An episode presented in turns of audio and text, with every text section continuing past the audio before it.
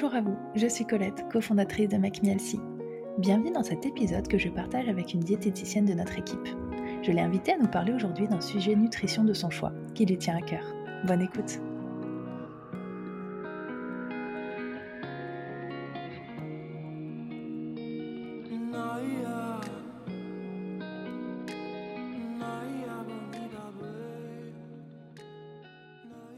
Bonjour à tous, dans ce nouvel épisode du podcast, j'accueille notre diététicienne Romane. Hello Romane. Hello Colette. Alors, tu vas nous parler de sushi aujourd'hui et plus globalement de cuisine japonaise. C'est ça, c'est vrai que ça me tenait à cœur d'en parler parce que personnellement je suis fan de sushi. Et c'est vrai qu'on a beaucoup de questions aussi à ce sujet parce que c'est vrai que ça paraît assez healthy en soi. Et c'est vrai qu'ils sont associés à une alimentation traditionnelle japonaise qui a pour euh, réputation d'être saine, équilibrée et puis c'est vrai qu'à première vue, bah, poisson cru, quelques algues, du riz, euh, on peut accompagner ça du salade d'algues, de soupe miso. Donc c'est vrai qu'on peut, euh, on peut se poser la question finalement. Et d'ailleurs, quand on parle de sushi, on englobe euh, finalement souvent plusieurs types de plats. On ne parle pas que des sushis à proprement parler. C'est vrai, c'est exactement ça. Bah, finalement, on fait tous un petit peu l'amalgame, on met tout derrière le, mot sushi. mais c'est vrai qu'en réalité, il y a environ trois recettes principales, j'ai envie de dire. Il y a euh, les makis, les sushis et les sashimi. En détail, les makis, ça va être poisson cru et ou légumes. Ils mettent euh, fromage frais ou autres ingrédients. C'est vrai que ça peut être beaucoup de choses, mais tout ça est enveloppé dans un riz gluant et lui-même entouré d'une feuille d'ail. Ça, c'est les makis. Après, il y a les sushis. Donc ça, c'est une quenelle de riz gluant avec une lamelle de poisson cru au-dessus. Et après, il y a les sashimi, donc ça, c'est simplement euh, du poisson cru qui est coupé finement. Donc euh, c'est vrai que, encore une fois, à première vue, euh, poisson, algues, riz, ça paraît tout à fait sain et c'est tout à fait, du coup, à premier abord, possible d'en consommer régulièrement.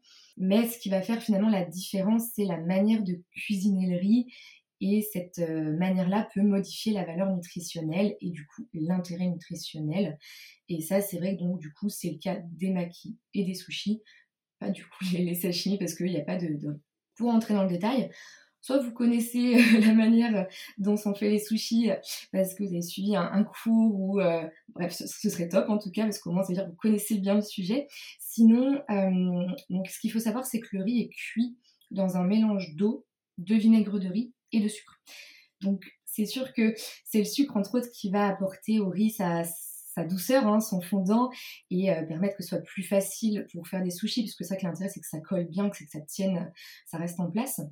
Mais c'est également ça malheureusement qui va aussi augmenter la valeur énergétique de la recette et donc l'index glycémique.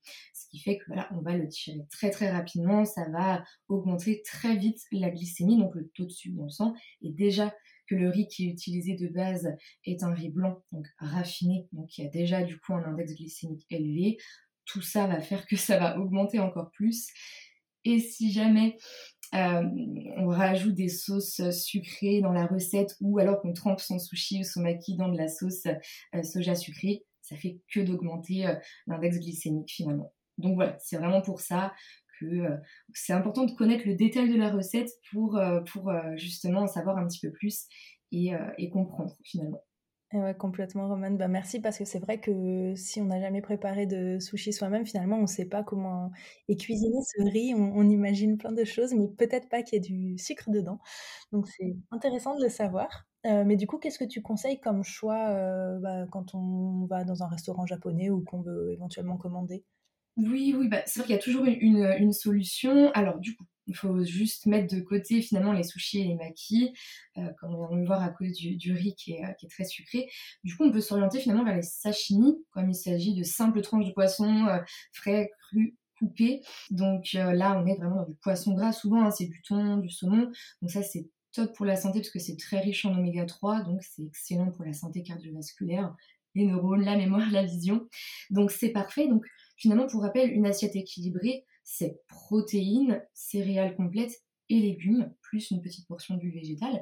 Donc finalement, les sashimi, ça euh, s'intègre parfaitement, ça correspond à la portion de protéines. En restant dans ce restaurant japonais, on va essayer justement de, composer cette assiette parfaite. Il nous manque donc la portion de légumes. On peut trouver des salades de choux assez facilement. Donc ça, faut juste essayer de la demander nature si c'est possible et du coup de l'assaisonner soi-même. On peut très bien demander euh, euh, des petites portions d'huile végétale. Souvent ils en proposent, c'est souvent de l'huile de sésame. C'est hyper savoureux et puis c'est hyper bon pour la santé aussi cette huile. Et puis on peut se rajouter à côté un petit peu de sauce soja salée.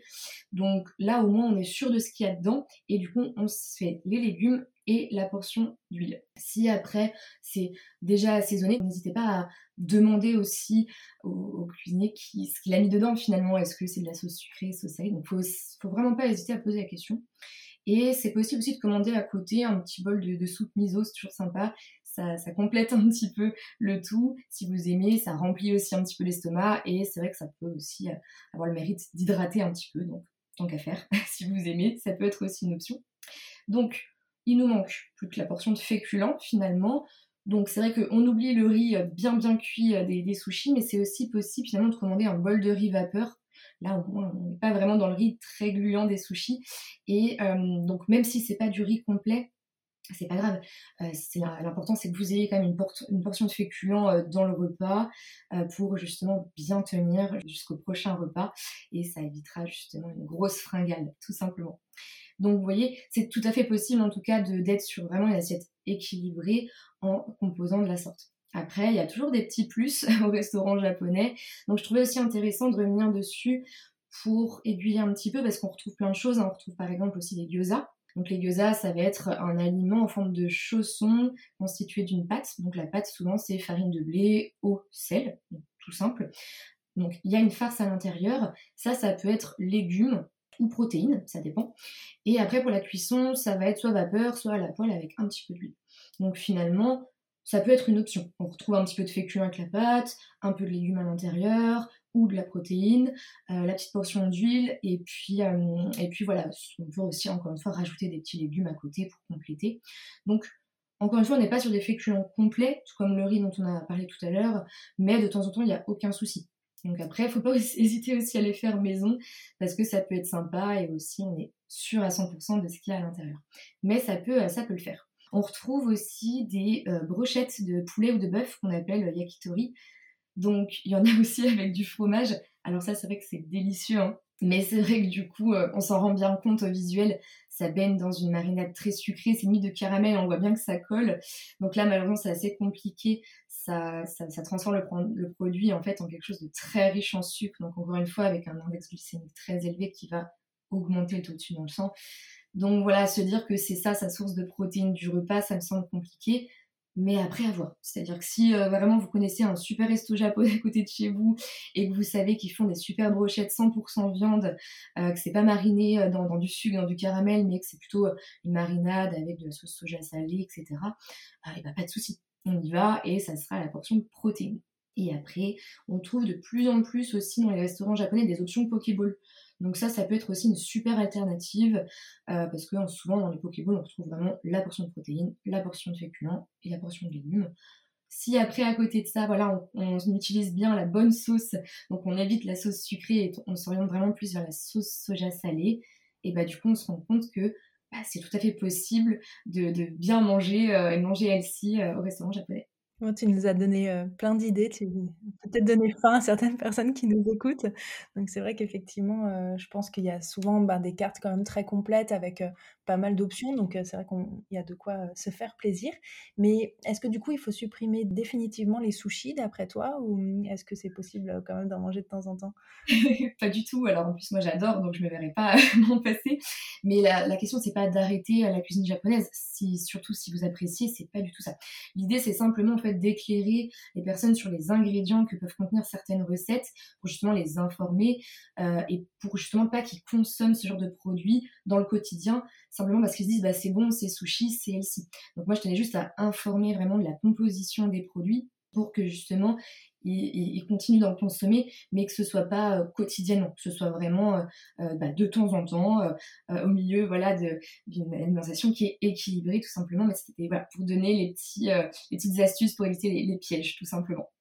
Eh ben, merci beaucoup Romane, je pense que ça a éclairé certainement pas mal de personnes qui nous écoutent aujourd'hui. Et je te remercie et je souhaite une très bonne journée à tout le monde. Au revoir. Bonne journée.